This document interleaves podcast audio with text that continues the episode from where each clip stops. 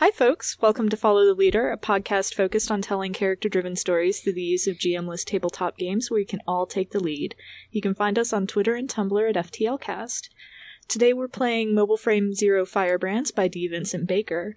For those of you who are new to the game, here are the basics. The year is SC0245.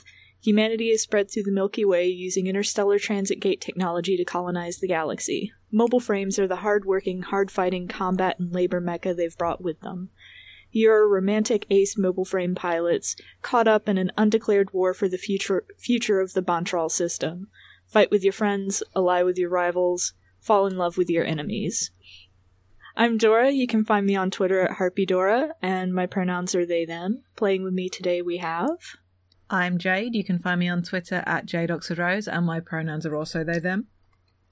Uh, I'm Sam. You can find me on Twitter at SAKalo, and my pronouns are he, him. Uh, and I'm Kales. You can find me on Twitter at Citadel of Swords. You can find the games that I write at citadelofswords.itch.io, uh, and my pronouns are also they, them. Our lines, which are things we absolutely do not want to see, are homophobia and transphobia, racism, sexism, violence against children and animals, sexual assault, domestic violence or intimate partner violence, and unwanted pregnancy. Our veils, which are things we're fine with addressing but will just fade to black on, are steamy situations and graphic descriptions of bodily harm. Now that we've got all that, let's get started. Woo!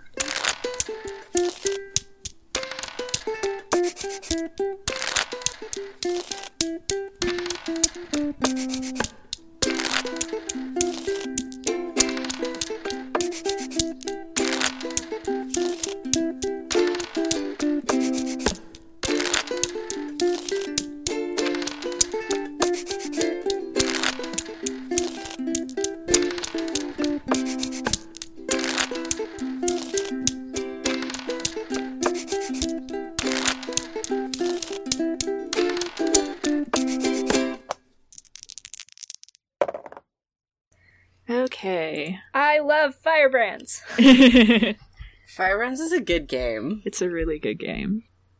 So, we've definitely played uh, some hacks and variations on Firebrands in this podcast before, um, most notably uh, Divine Mundane and In Dreaming Avalon. So, a lot of these mechanics are uh, going to be pretty familiar to our uh, longtime listeners. But the idea is that uh, we'll be going through with characters and going through uh, our choice of various mini games in order to have scenes with each other and uh, create messy entanglements, since uh, that is the whole fun of uh, Firebrands. That's the whole point of the game. Yep. Uh, so, it's kind of an introduction to the built in setting that Firebrands has, um, let me just read this blurb. Um, the Bantral system is not at war. Bantral was never, until recently, a wealthy colony. The planet had resources enough just to maintain its own small society, but none worth exporting. There was never any need for the corporate sponsors of its initial colonization to intervene with its administration. In the halls of Solar Union commerce, land shares in, uh, on Bantral traded for nothing, no cost, no gain. You might throw all my land shares on Bantral into your golf wager as a joke, or give them as a prank gift to a friend. Recently, though, there was a minor development in an obscure biochemical processing technology, and the novel features of Bantral's ecosystem went from being a scientific curiosity to being an untapped and unknowably deep wellspring of wealth. Land shares on Bantral are, are no longer an ignored asterisk on anyone's balance sheet. The handover of administration and power from the descendants of Bantral's original Terran colonists to the newly interested legal rights holders, the self proclaimed landowners, has been cheerful, orderly, and mutually profitable. There have been few, a few isolated spats, of course, but there's been practically no protracted, bitter, bloody war or resistance between the displaced old Bantreash aristocracy and the off world landowners. When a landowner uses the threat of violence to force a hereditary family to give up their land, keeping them on as guides and entertainers, it's cheerful. When they offer them in exchange in exchange a negligible sum, it's mutually profitable.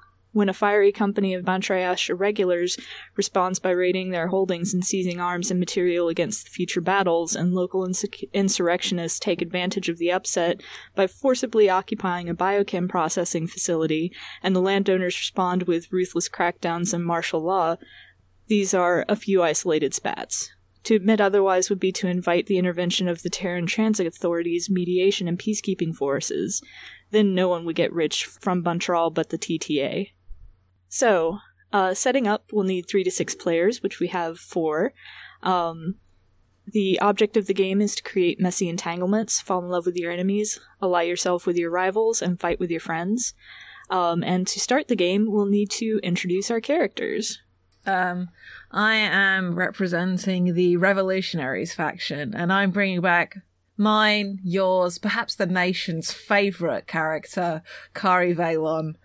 Um, back in back in the game where that started it all. indeed, yeah. Um, back back in, though in a different faction this time. Different Um, faction, same game.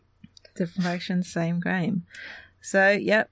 Uh, Kari uses the call sign Coyote uh, and pilots a mech named Corvus.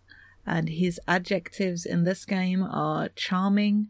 I got torn between these two because I couldn't decide whether I wanted generous or kind because both felt fitting in different ways. Um, so he's one of those two. And idealistic. And for those people that are maybe tuning in for the first time, or it's been a while since you listened to an episode with Kari, uh, he is super fucking hot. Um, It's true. um, he's got this really cute fade with like a twist out on top, uh, medium brown skin, uh, a scar over the bridge of the nose, a la Shiro or Juno Steel, depending on which bit of uh, media you're looking at at any given time. Uh, trans femme, just one hell of a lady. Oh, and I have to give the job. Uh, sorry, because I also have to choose what I do uh, as a revolutionary. Um, the professional occupation of your daily life, something that brings you into regular contact with the Bantrash, the landowners, or both. Um, and for Kari, I decided he owns a diner. Um, and what did I decide to call it? I think I decided to call it uh, Den Mothers. And yeah, there's Nice. um, there's a garage out the back. It's sort of a but the uh, the authorities don't really know about that. There's definitely a room at the back where the revolutionaries hold meetings. There's a back door that leads through to a now closed mechanic place. That's sad backstory, uh, which I'm sure we'll get into and have a lot of fun with. But it's just like a nice sort of mum and pop style diner he owns and is like the main person doing the cooking in there. Yeah. I I love Kari. Um, I'm playing Joe Stockton. You may remember him from our game of Fiasco, and he is still a mechanic. um, his call sign is Falcon, and his mech's name is Vocifer, which is, Ooh. happens to be the scientific name of an eagle, because the scientific name of falcons is Falco, and I thought that was a little repetitive. Valid. he is a revolutionary. Um, his adjectives are beautiful, inspiring, and down to earth. And as I was saying before, he is a mechanic. Um, his mechanic shop is not terribly far away from the bar that Kari runs, but is definitely like we didn't talk about this beforehand, but I want to say it was like a rival mechanic shop at the time, and now is the only one left. sure. Um, but he's really good at what he does, and he is also very beautiful. so he's just like, he's like, imagine like a beautiful pinup of like a half shirtless man working on a car with like beautiful long flowing hair. That is Joe. Um, I'm going to be playing everyone's favorite trash asshole. Uh, Hell yes. I love them. Uh, Reuben Murdoch. Uh, they are a landowner. Um, I just read in the rules I am supposed to choose a company name, unit designation, or squad call sign. I'm like, mm, Reuben is an independent. this happens a lot. Um, they do have a call sign though, because they do have a mech. Um, their call sign is Hyena, and their mech's name is Calypso. Thanks at Twitter for answering that poll back in February um, to help me choose the name of Ruben's mech. Um, their adjectives are these are uh ta- these are lifted from the Divine Mundane game, I think. Um, I just pulled them out of that game. Uh, charismatic, selfish, and mischievous. And I don't have to pick a starting occupation, but I think it's really important to note that Ruben is like sort of a scientist, but with no money. They're working out of a handmade lab in the back of their shop, and they blow stuff up a lot. of course. It's so valid. I hate them. Are they are they making illegal drugs out of the crystallized whatever the fuck from the from the game stuff? No, I think they're um doing other things with it, but they're not making crystalline drugs. bantrophil. Yeah, is the that, name of the stuff. Yeah. Um, I don't know what they're doing with it, but they're definitely doing something with it. We can figure that out later. Cool. Um, and I'll be playing uh, Marius. Thank the gods for small favors. Uh, their faction is uh. Um, their call sign is uh, Lynx, and their mech's name is Copernicus. Uh, their adjectives are beautiful, cultured, and severe.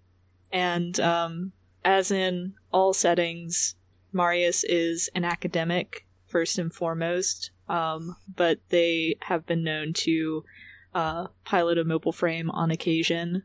Um, but you know that's less frequently than they're found uh, giving lectures in places. Uh, before we go into the games, would it be worth giving the little blurb for each faction, just as we're playing this world setting rather than a divergent one? Because there's a cool little bit of information about what each of the factions are about which might help inform our listeners and us as players. yeah. Going forward. Yeah, that's a great idea. So for uh, so starting alphabetically, uh, the Bantreesh are the aristocratic families of Bantral. Uh, you are a hereditary warrior prince or princess of a noble family, a mobile frame ace pilot, and the off-world landowners have robbed you of your wealth and estates. You've been raised to believe that the wealth of Bantral belongs to the Bantreesh. Bantreesh of the same family are your friends. Bantreesh of different fam- families are your rivals. The landowners and the revolutionaries are your enemies. Uh, the landowners are, according to Solar Union law, the right the rights holders to the wealth of Bantral. You're a mobile frame ace pilot employed to defend and secure their rights. The landowners, their soldiers, and their officers are all your friends. Officially, the Bantreesh are your rivals, but when fights break out, they're your enemies. The revolutionaries are your enemies. and the revolutionaries. The undeclared war between the landowners and the Bantreesh is an opportunity for the people of Bantral to rise up. You are a revolutionary captain, a mobile frame ace pilot fighting for freedom from both hereditary tyranny and off-world rule. It's your opinion that the wealth of Bantral should belong to its people. While both the Bantreesh and the landowners are your enemies in principle, some of their more sympathetic individuals, families, and squads are your rivals and friends in practice. And while in principle the revolution is entirely your friends, in practice it contains rivals and enemies as well. Awesome. So now that we've got our characters, the first thing that we do is um, we each do a uh, solitaire, and uh, each faction gets a specific section of uh, solitaires that they can perform and technically you're supposed to do it yourself quietly, but that doesn't make for good radio, so we're going to do it out loud. um, so conducting solitaire, uh, choose what you've been doing, and then choose what ha- what's happened. Choose freely. Um, so Jade. Yes. Uh, Kari, or I should say myself, uh, have been meeting with my spies in the local Bantreesh households, and today one of them was apprehended and missed our meeting. And I know, because I feel like we should maybe get this in going soon because of entanglements, I feel it's probably something that worked in the someone who worked in the thank is the Thank God for Small Favors household. Whether Marius knew this person or not really isn't important. Um, yet. but uh, yeah, I was due to be meeting like one of the house, maybe like somebody that helps in the library, or maybe just a member of the household staff. And uh, hmm, doesn't necessarily say I have to specify exactly what that spy was doing, but that's what it is. So somebody's gone missing. I'm not showing up. Hmm. Then that's my solitaire. I'm trying to figure out what my solitaire is going to be. Um, yeah, this this tracks with what I know about about Joe. You've been raiding Bantresh plants and warehouses for material. Material is spelled wrong in the playbook. And there are a dozen crates of munitions in your home right now, visible to any who happen to look. Yes. I love Perfect. Joe so much. Love Joe. Love that He- Joe. he's he's got a lot of ideas and he's very bad at executing them. He inspired his people, though. They just went in there and brought all the munitions back. they stole all the munitions and then they were like, fuck, what do we do with that? Joe's just like, I got space in my living room. Leave him there. I feel like it's probably like stacked up in Mm. like the back of his warehouse of like random mech parts. yes, good. But like lots of people come into his warehouse of random mech parts because it's also where his workshop is. He's so, So, it's dumb. just like mech parts, ammo, mech parts, a soldering iron. Beautiful. It's fine, nothing to see here. Mhm. it's fine. This is just it's part of building mechs. You have to arm them. Uh-huh. This is all legal. Yeah. No stamped crates with the insignia of the band trash. trash. Nothing like that. He like slaps a sticker over it that says like legally acquired ammunition. Joe. Joe. I love him. He's so stupid. He's real Fuck. dumb. He's a real good mechanic, though. He's very good at mechanics and very bad at everything else. Okay. Um so this this also tracks. Um this like sort of tracks. This isn't going to be as funny though. Um Ruben, me, uh I've been off duty drinking and relaxing with my fellow soldiers and I found that I couldn't fully relax and enjoy myself the way they did. Um Mhm. they're just a they're just restless i think i feel like it's maybe ooh okay here's this i think that the, this solitaire as it is is like several months pre-game like remember sam how in divine mundane you had your solitaire be like a year before the game actually started Yeah. yeah, so I think I'm gonna do that because I was like, I was just thinking like Ruben's not been in one place for this long, and I'm like, oh yeah, that's definitely what it is. Like this is this solitaire is like right before Ruben up and moves, just picks everything up and like picks up the whole building and everything, and just moves it to another city, to our wherever we are. Um, it's hard to stay still and it's easier to do research from here, I guess. Something like that. There's more plants here. Yeah, and wherever we are has to have a, a pretty stellar university, so Yes. Mhm. There's lots of there's lots of fun, exciting research going on here. Ruben is mooching off of the university. Nice. Perfect. perfect. He's stolen. Like they they've stolen like a key card, and he's just like utilizing it. Like just like nobody was using it. What? Yep. No, that's totally me. Landowner, bitch. I work here. This is my lab now. I'm sorry. Was this a van trashy lab? It's mine now. Yeah. Here are my shares. So, um, I think I've been taking off-worlder, off-worlders hunting, fishing, and touring my family's estates. Um, probably less the first two and more the the latter. Um, and at the very least, I think they acted fools and bores, spoiling the sport. Now, whether or not they actually did is potentially up to debate, but Marius is fussy and probably didn't want to be there in the first place anyway, so just did not have a good time.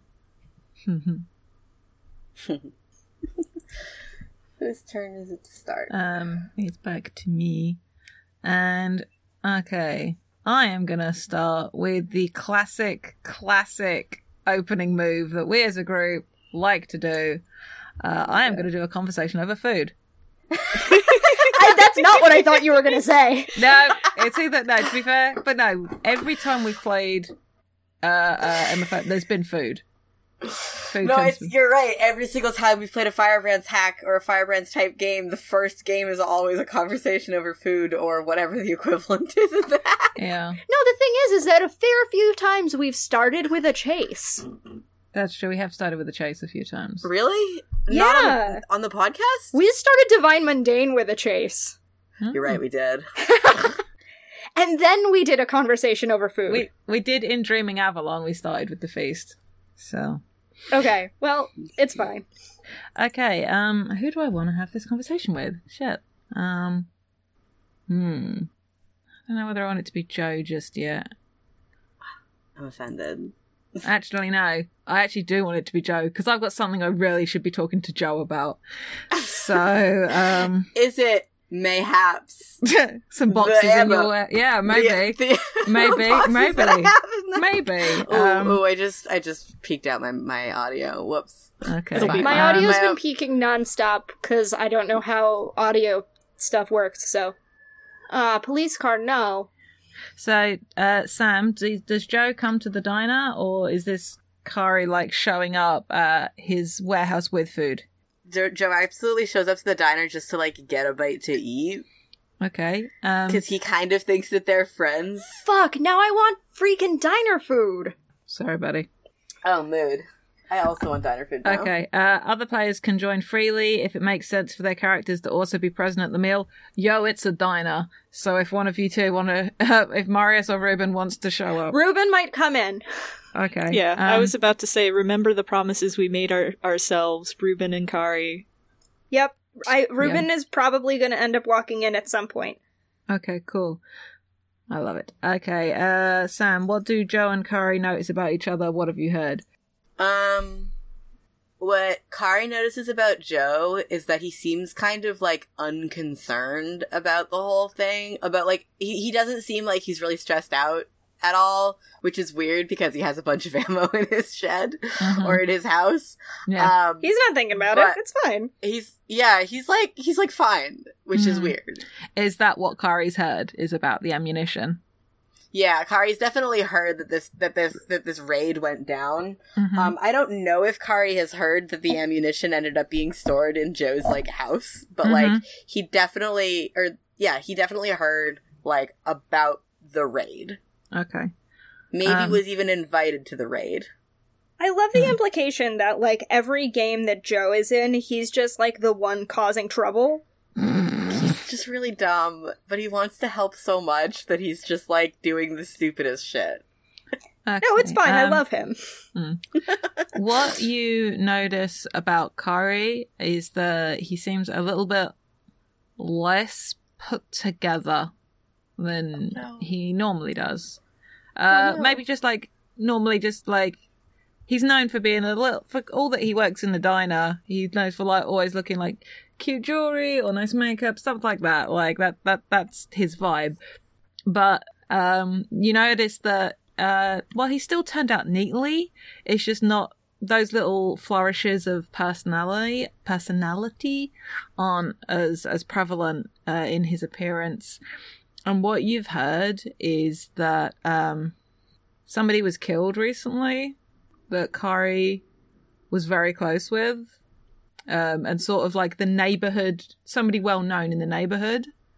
At least this this would be this wouldn't be on the radar of like the landowners or the Bantrash, but like the locals knew this person. Um, let me just put my cards on the table. So Annabelle Lee died recently. Was Oh, ki- no. was killed um, in a skirmish, and uh, yeah, Are we just always killing off this poor character? Yes. Wait, Yep. no.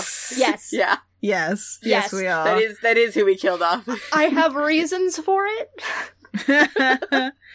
yeah, no. uh, I have reasons for it that aren't just Kari being Suffering. sad. oh yeah, I would Are like you to. sure? I would like to stress, Yes. so nobody worries. Uh, this is something Chaos and I discussed. I haven't just killed off their char- one of their characters in the backstory for for shits Also, this is not like the first time that Annabelle has died. no. no. Annabelle When's has this episode died. going out? I think that uh, way I'm having after. a pause of my brain. because I was just going to say April Fools. Okay. Yeah, Um, that's what I was gonna say. Like, did we kill? It was Annabelle the one we killed off in the April Fool's episode. yeah, Yes. Annabelle was the one Yeah. we killed off in the April Fool's episode, and heavily implied that at some point in that things eldritch and terrifying game that she was going to die. And spoilers. and spoilers. Okay. Yeah, but Jade and I have talked about this. This is not out of left field. We're not making this into a story about fridging Annabelle Lee. It's fine. Mhm. I you just want no. I just want that to be really clear. Like that's not Yeah, that's not the game we're playing here.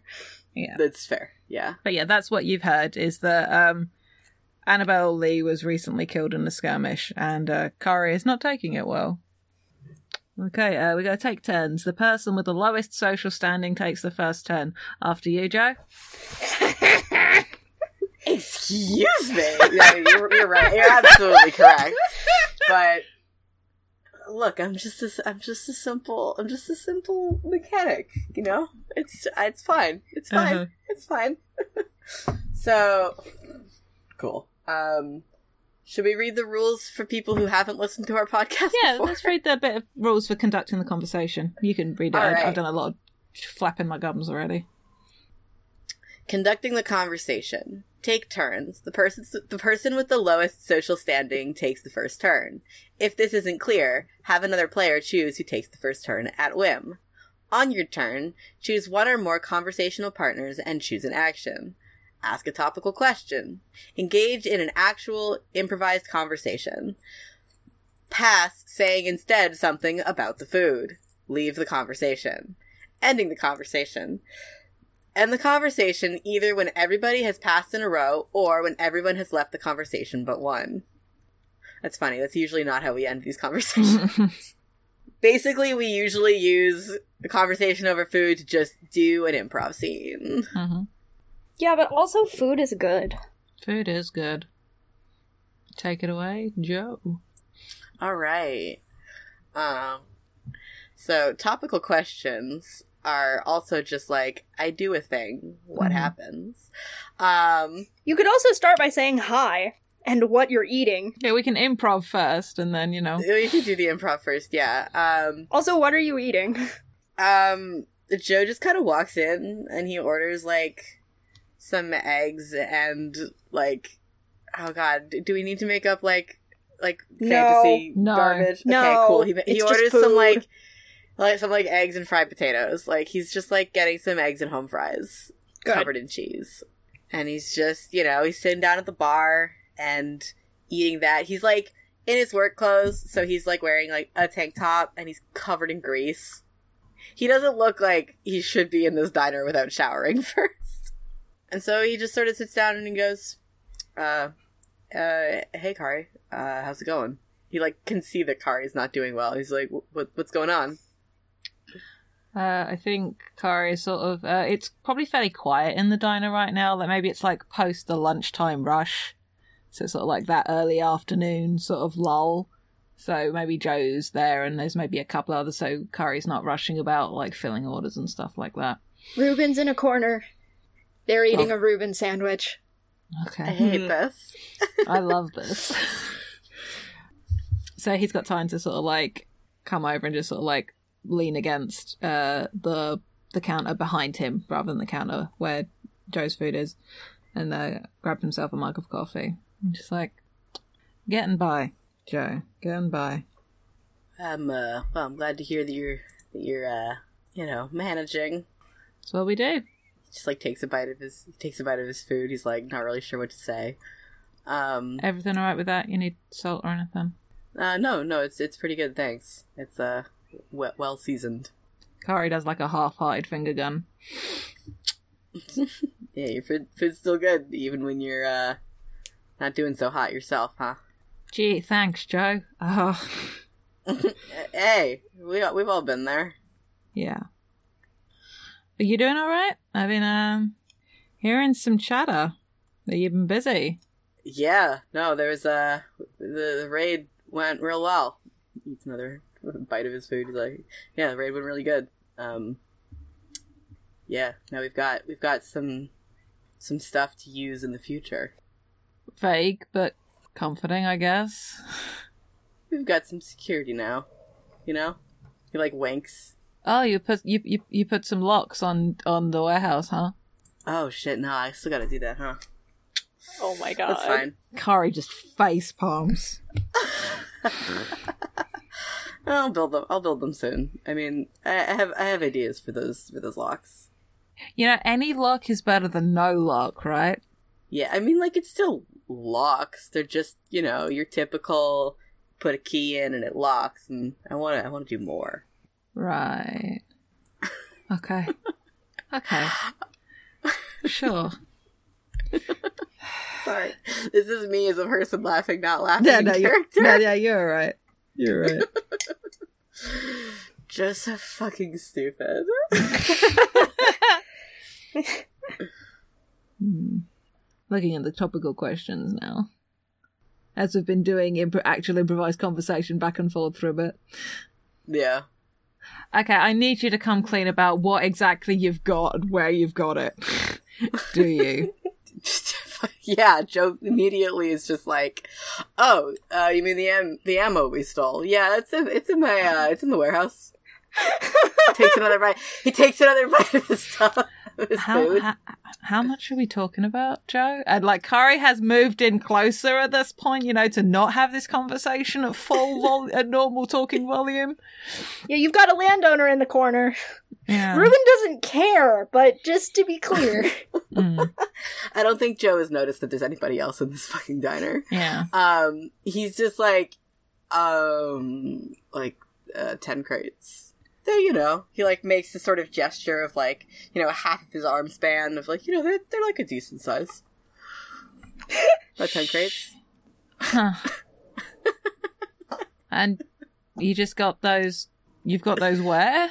Uh, in the back of the warehouse underneath some of the mech supplies. Don't worry, I put some I put some uh some customs stickers on them to make them look legit.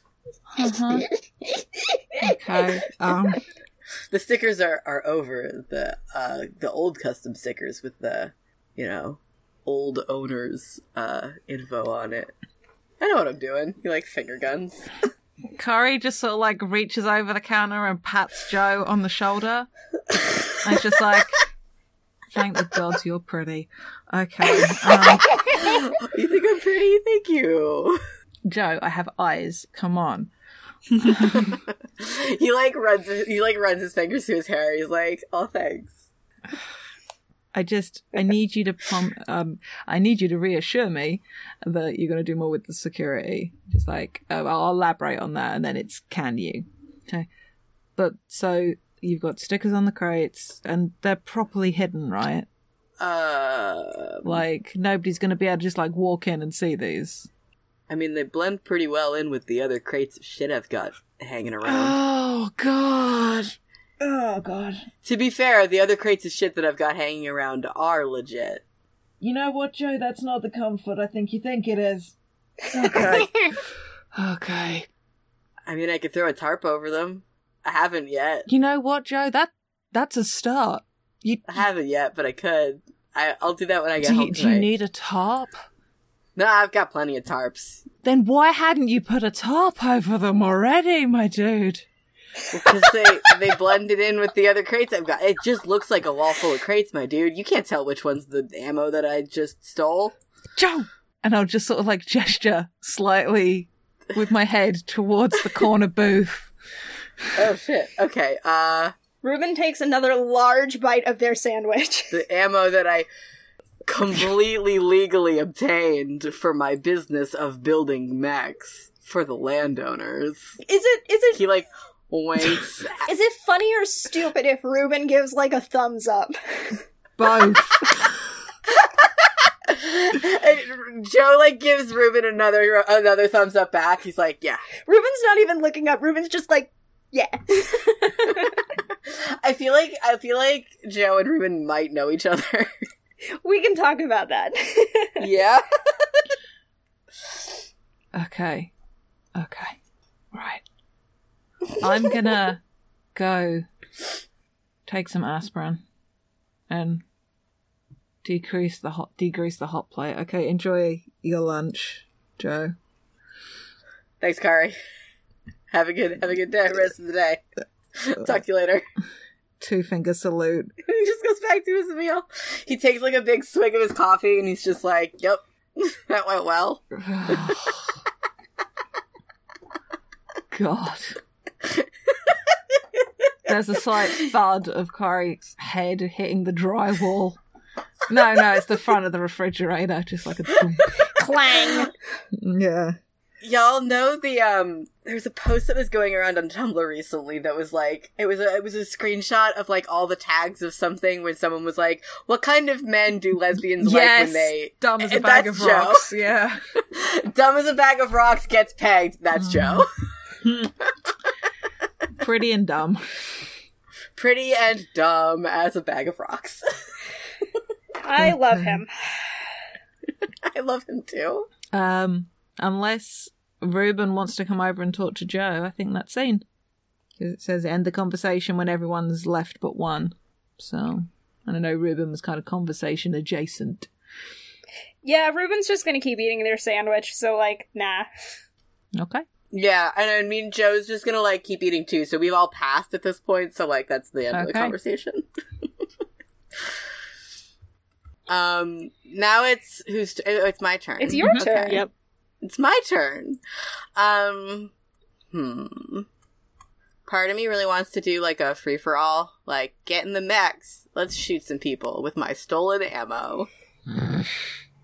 Yeah. Okay. Uh righty. I mean, I kind of want to do a free for all. Let's let's just get in our mechs and shoot each other. So the setup for this game is everyone plays, everybody's characters meet in your mobile frames to do battle. Ask your chosen partner where the free for all takes place. Uh, what do you notice about each other? What have you heard? During the free for all, anyone may ask anyone for details about the location, landscape, and circumstances. Uh, go around the room. Each of you gets two turns. You go first. Me. On my turn, choose an enemy. Choose an enemy player's character and give them a challenge. They answer it freely. So, I've already forgotten who my actual enemies are. I guess the landowners are my real enemies, and the bench rush are my rivals. Both. Both are technically enemies in principle.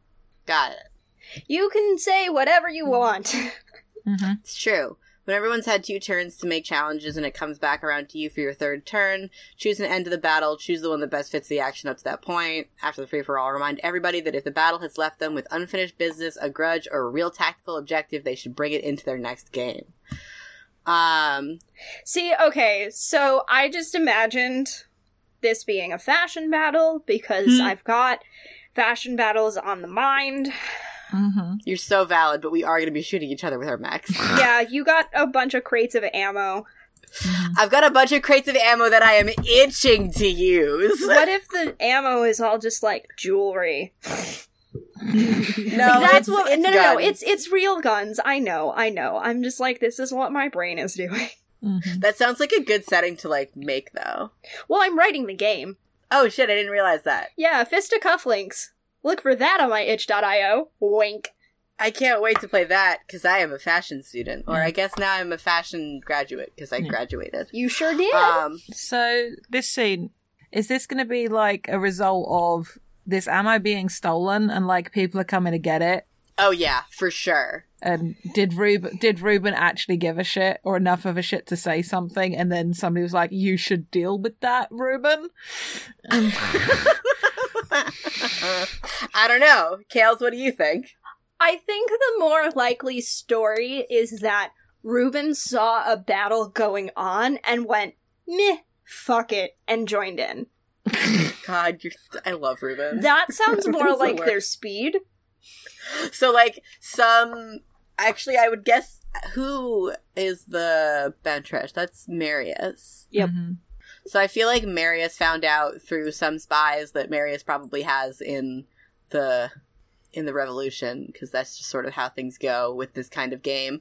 Um Marius found out if that's okay with Dora. What if it was that spy from the Favors household gave up some information?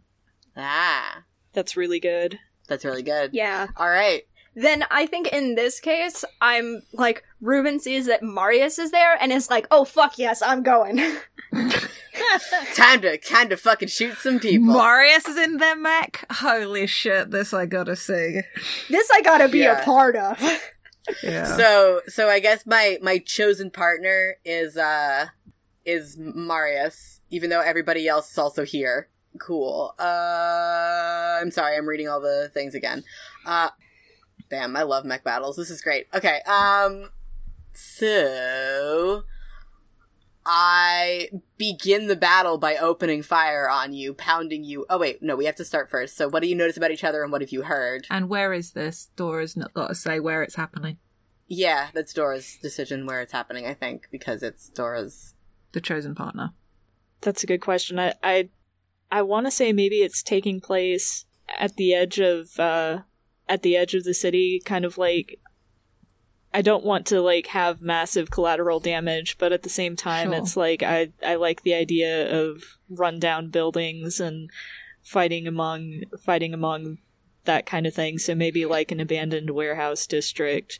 I mean, we could be on the edge of one anyway. Like we've already said that there's like a closed up shop behind Kari's diner. Like we could literally be on like that edge of of where Oh, so it's like the the only collateral damage is for like the revolution, really. yeah, like these are uh, quote abandoned warehouses. yeah, exactly.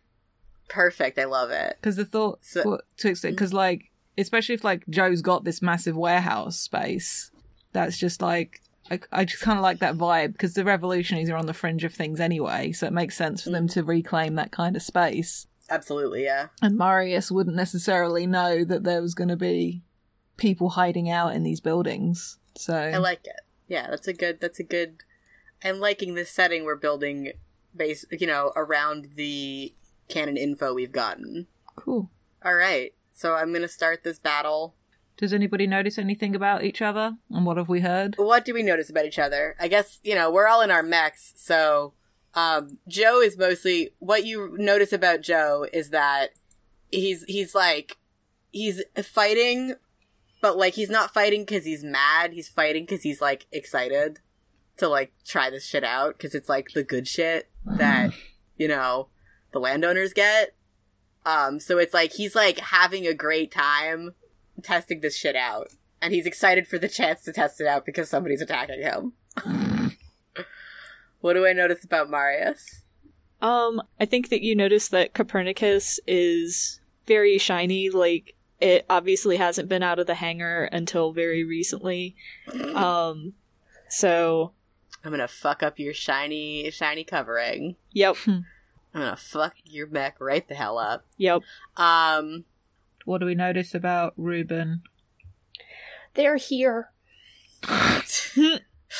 it's so valid. I think it's like, but I think it's like Ruben's been in this town for um a few months at this point, and they've already sort of made a name for themselves, but they don't like do battle very much. they just sort of are around. Yeah, they like they like have their little jewelry repair shop, and they're like sort of an asshole, but they also like take care of like stuff like really well, and they're doing some shit. They're not like hiding out, but they don't like fight a lot, and like, and also everyone knows that they have a mech, but no one's actually seen it. And everybody knows that they're like fucking with some weird explosive shit because you can always hear the explosions coming out of the warehouse. late at night.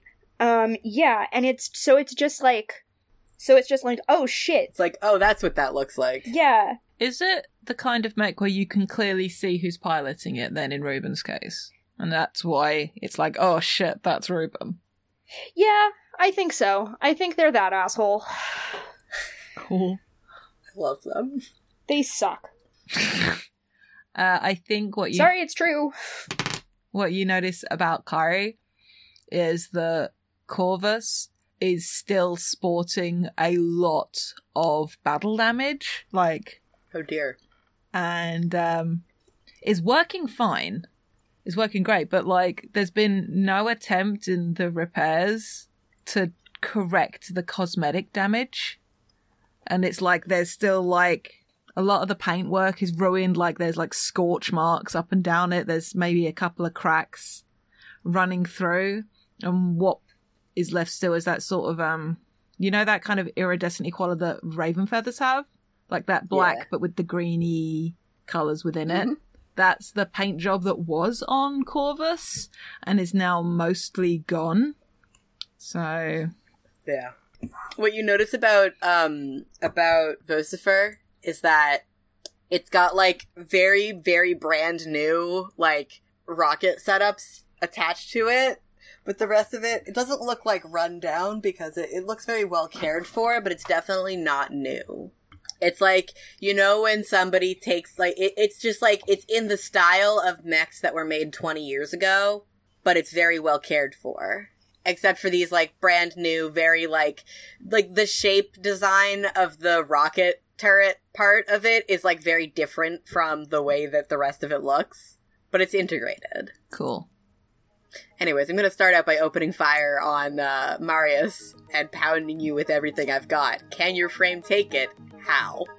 Oh boy. Since this is since this is like fancy new munitions, I don't know that Marius's frame can take it. Like I'm imagining Marius's frame is kind of like something that's been in the family for a while. So it's not antique, but it's not like the new hotness either. And so I think Marius has to fall back under some cover uh, in order not to get taken down. Um, sorry that I'm targeting Marius, just like, again, Ruben doesn't have any other reason to be here. So, I fall out of the sky like a hunting bird. Do you survive my attack? How? I think that's also their entrance into this battle. I love Raven so much. That's so good. What a dramatic asshole! I love that. I hate them. I love them and hate them simultaneously. Does Ribbon have a prosthetic leg in this game? Um, I have to. Th- Big shiny silver? I have to think about it. I'm not sure yet. It depends on when in the timeline this is. And I haven't decided that yet, so That's fair. I just wanted to ask because I was like, oh, right. thank you. That is a very good point. Hmm. I think it's Dora's turn. Yeah, no, I'm I'm thinking about my response. I don't remember. Can mobile frames have swords? Mobile frames can have swords, right? Yeah, yes, absolutely. sure. There's a meeting sword to sword. There is also a meeting sword to sword. Yeah, which can So- happen in frames. Yeah. Oh, can that happen in frames? Yeah, it can. Fuck Oh yes. my god. Oh, that's incredible, honestly. Yeah, it's very good. So I think it's one of those things I I can I bring my sword up to kind of like between bringing my sword up to to deflect your your blow and standing aside, I think we end up you haven't crushed me or anything. We're we're more like face to face now. Nice. for a certain value of face to face. Um, so I think I've demonstrated that that this frame is is pretty pretty quick. So I rush you. I'm faster than you'd believe. Can you react in time and get away? How for Ruben? Um, hmm.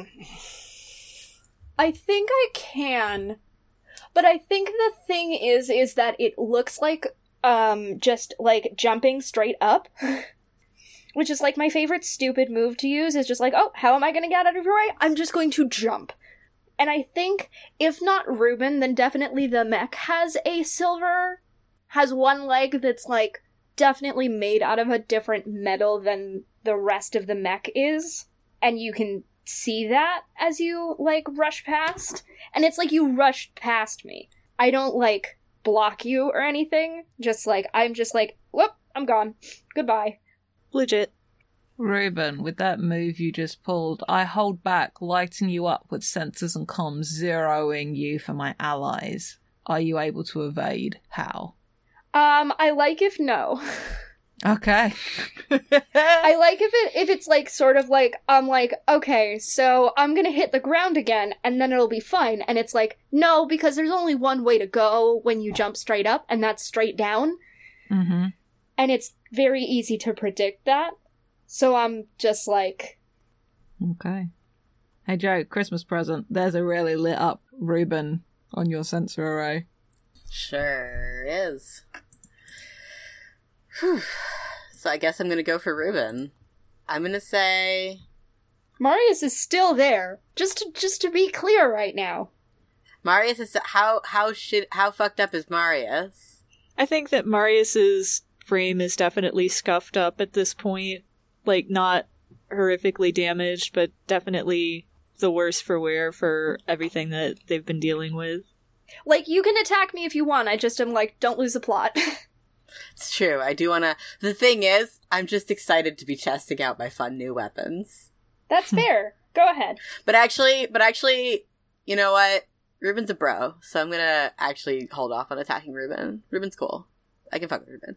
Um, I'm gonna I'm gonna go after Marius again, and I'm gonna say, I heave you bodily off the ground, lift you up to smash you down again. Are you able to get out of my grip? How? Just you know, pick you up in my big robot hands. I like the idea of being able to like kind of wriggle out of your grip, but it still puts Marius off balance and like they end up falling and crashing into into a building anyway. Very inelegantly. Yeah. Beautiful. Um, hmm. Kari, hi. Hey. You just lit me up, so I'm gonna light you up. Uh, I get the drop on you and hit you with a roaring jet of flame, steel meltingly hot. Can your frame take it? How? Hmm. I think yes, because this uh, mech was built to uh, withstand a lot of damage. That's how it's able to operate so well, even in the state that it's in. Like Corvus doesn't even stagger back, and I think like Ruben was sort of expecting uh, them uh, him to back up with the because of how hot the flame is, and when Kari doesn't move, it's just like Ruben has to stop before completely colliding in a way that would be bad for them. Yeah. So it's sort of like it's literally Kari stood their ground so much that the attack kind of had to falter out. So I think um now that Joe is more on my radar, um now that I'm away from you, I keep to cover circling with tactical pre- precision. I'm almost impossible to spot. Do you see me coming? How? I'm gonna say I lose track of you because my equipment isn't, you know, the top of the line. It's it's scavenged from a million other people's mechs. Um, so I probably do not see you coming because you're impossible to spot.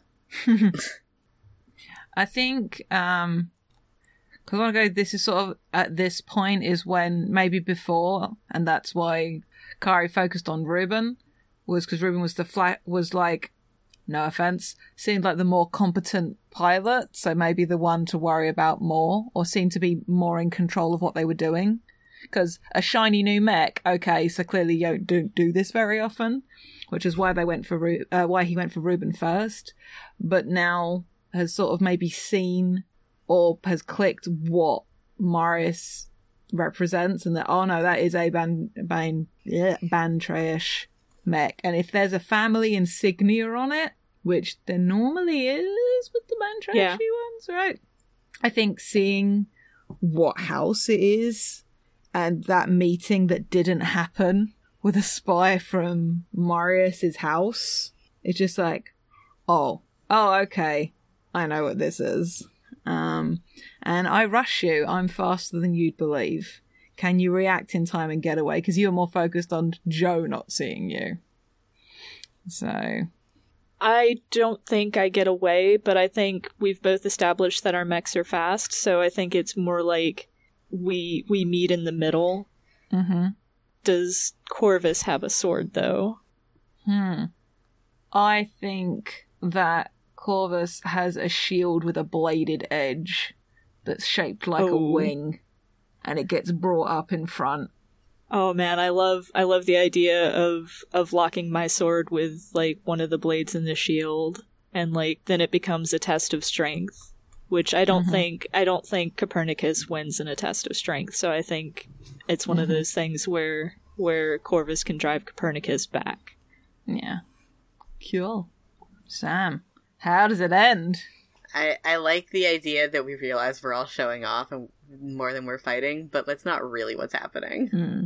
I mean, it's what Joe's doing, but like perhaps not everybody else. Uh, I want to say like the fighting is intense, but soon the revolutionaries dominate the field.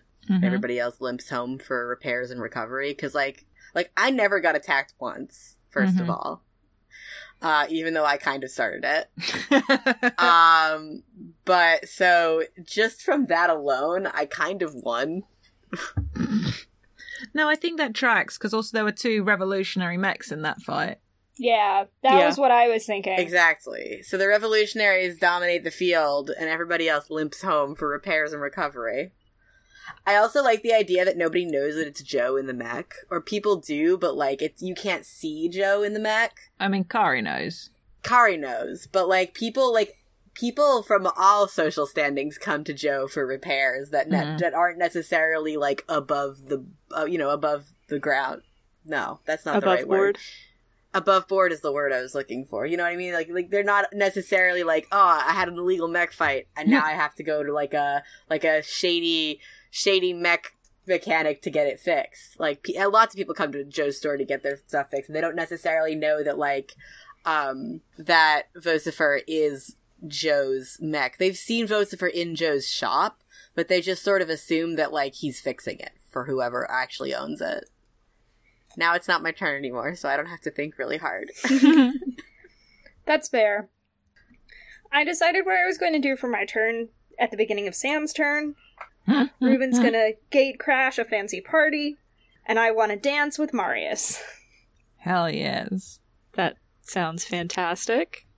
So, we came dancing came to be dancing together because the house of Thank the Gods for Small Favors is throwing a fancy party, probably one of those parties where Marius is like really upset to have to show uh off-worlders like the estate and stuff. Hmm. hmm So, what do I notice about you and what have I heard and is would would Kari or Joe be here?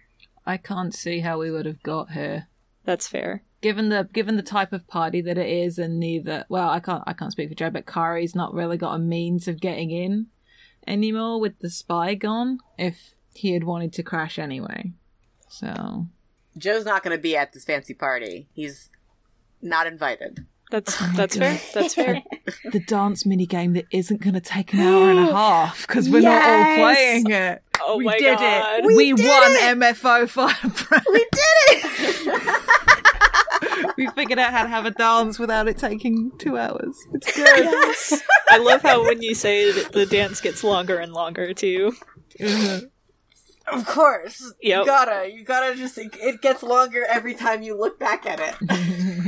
Like my I'm dick. still. I'm. I'm sorry. Leave that in. You're leaving that into the Do not podcast. apologize. that in. Do not Please leave that in. apologize. All right. Um, so, so, what do I notice about you and what have I heard? um, what do you notice about me? I do not look like I was just in a mech fight at all. Like, and that's like beyond like, oh, you know, I've like cleaned myself up and whatever. Like, no, I straight up do not look like I was in a mech battle like what a week ago. Sounds good. I suck. Uh, what have you heard? I'm not sure. I don't know that you've heard very much, honestly. What have you heard? I was in a mech battle. Yeah, that's fair. That's good, actually. You've heard that they were in a mech battle, but they don't look anything like it. Like, Yeah. that's that's an, a fun contradiction. Also, Marius knows that they were in a mech battle because Marius was there and could see them in the frame, but, like, they don't look like they just were in a mech battle.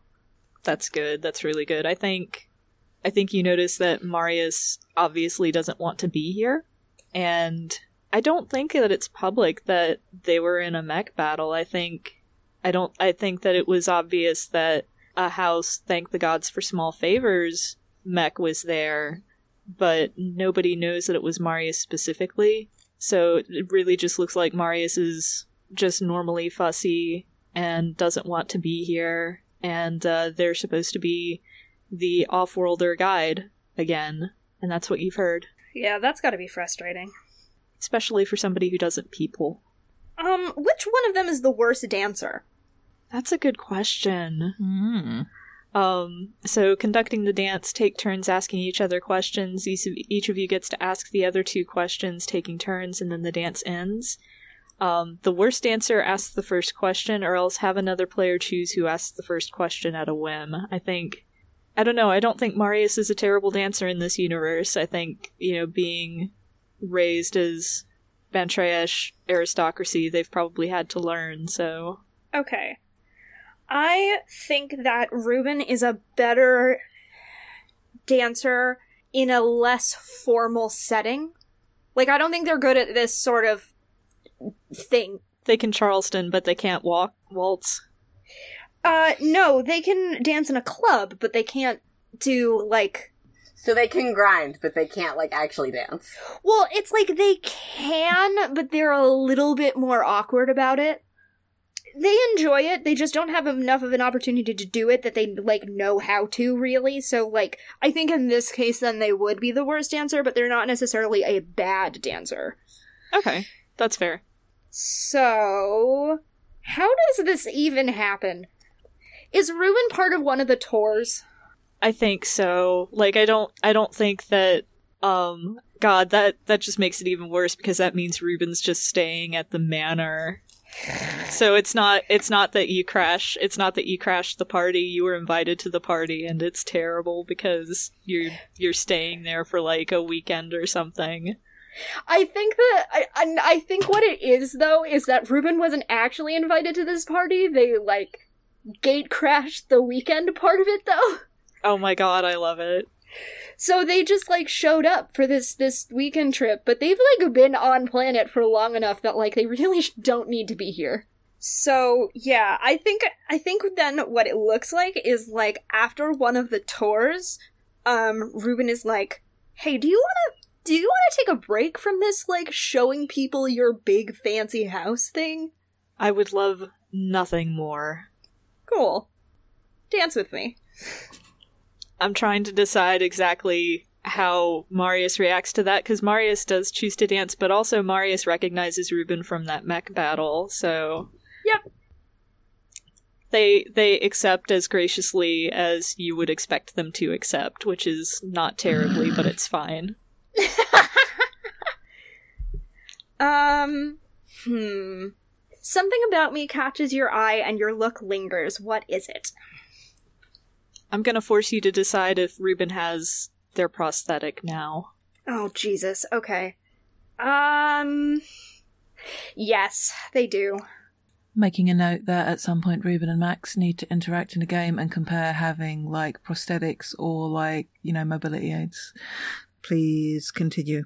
I gotta port Aletha into the into a a game too, so we could just have an entire game of people who only have one leg. So so friends at the table takes off hands, we take off legs. Yep. It's fine. That how we do. It's honestly like in the original version of this, the leg was not taken off, it was taken over. I don't think that's exactly what happened here, but A story for another time. yeah, we can talk about that. I, I'm gonna figure that out later, but yeah. Okay. I need to figure out what that looks like, what it looks like in this setting. Yeah, I think it's pretty obvious where Marius's attention goes, and they're they're obviously a little shocked. But you don't know if it's because they're shocked that you can dance with the prosthetic, or if they're shocked for some other reason. But they definitely seem they're being a little ableist right now. They're like somebody somebody who has a prosthetic was able to handle that mech so well.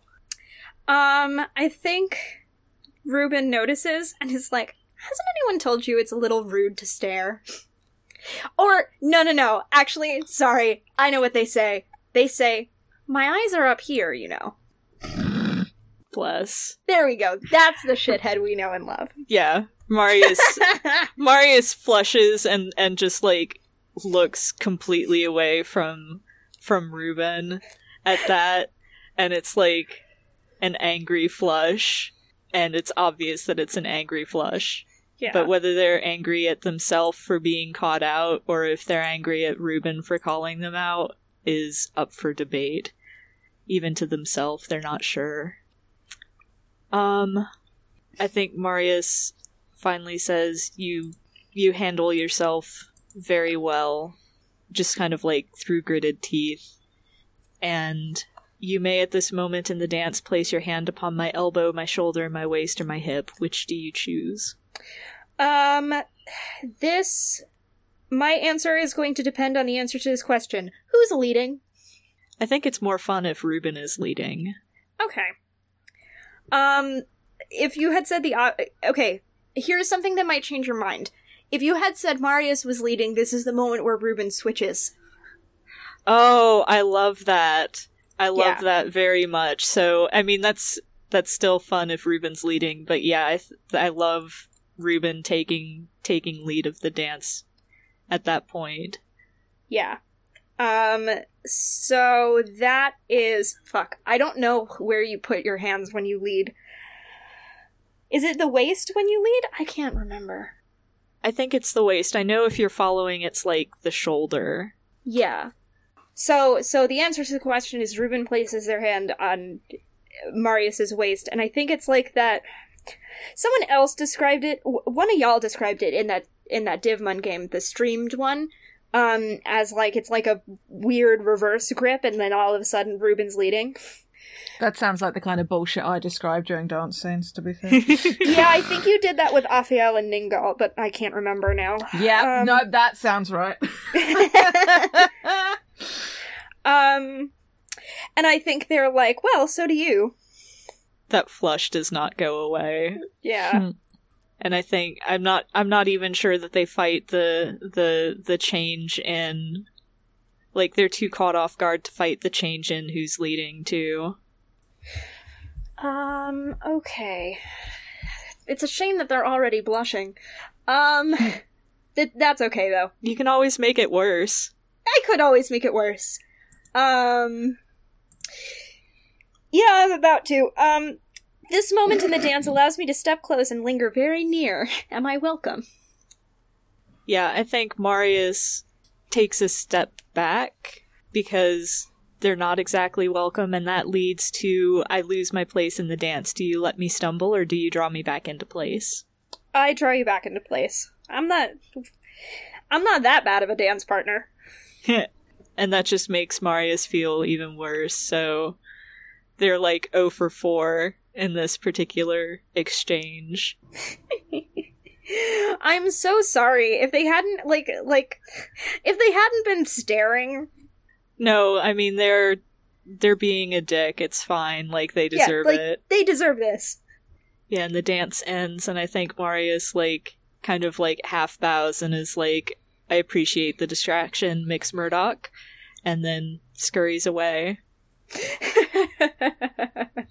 Ruben just goes to get another drink and they're like like they don't necessarily feel good about it, but like serves them right. Yeah. You know you know, like and like I think the thing is is that like Ruben was always like a fairly w- Ruben was not good at like ballroom dancing and stuff before they lost their leg and ended up with a prosthetic, but like they don't have the same fluidity that they would in a universe where their leg is just made of silver. They're still getting used to it in a way, and it's so like it is fairly obvious, but it's like still rude to stare. Oh yeah, no, Marius was being rude and ableist and not good about the entire thing. yeah. Sad times. Alright. But that's that. Yep.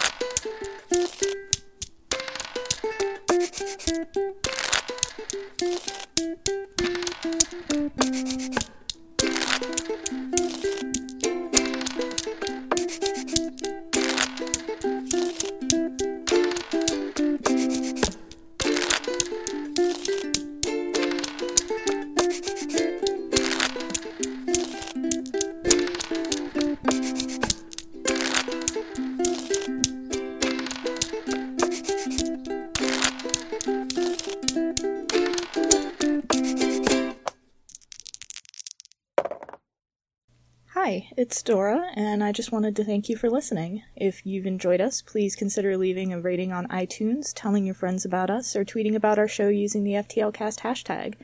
No, seriously, we crave the validation and it helps us out. Your support really means a lot.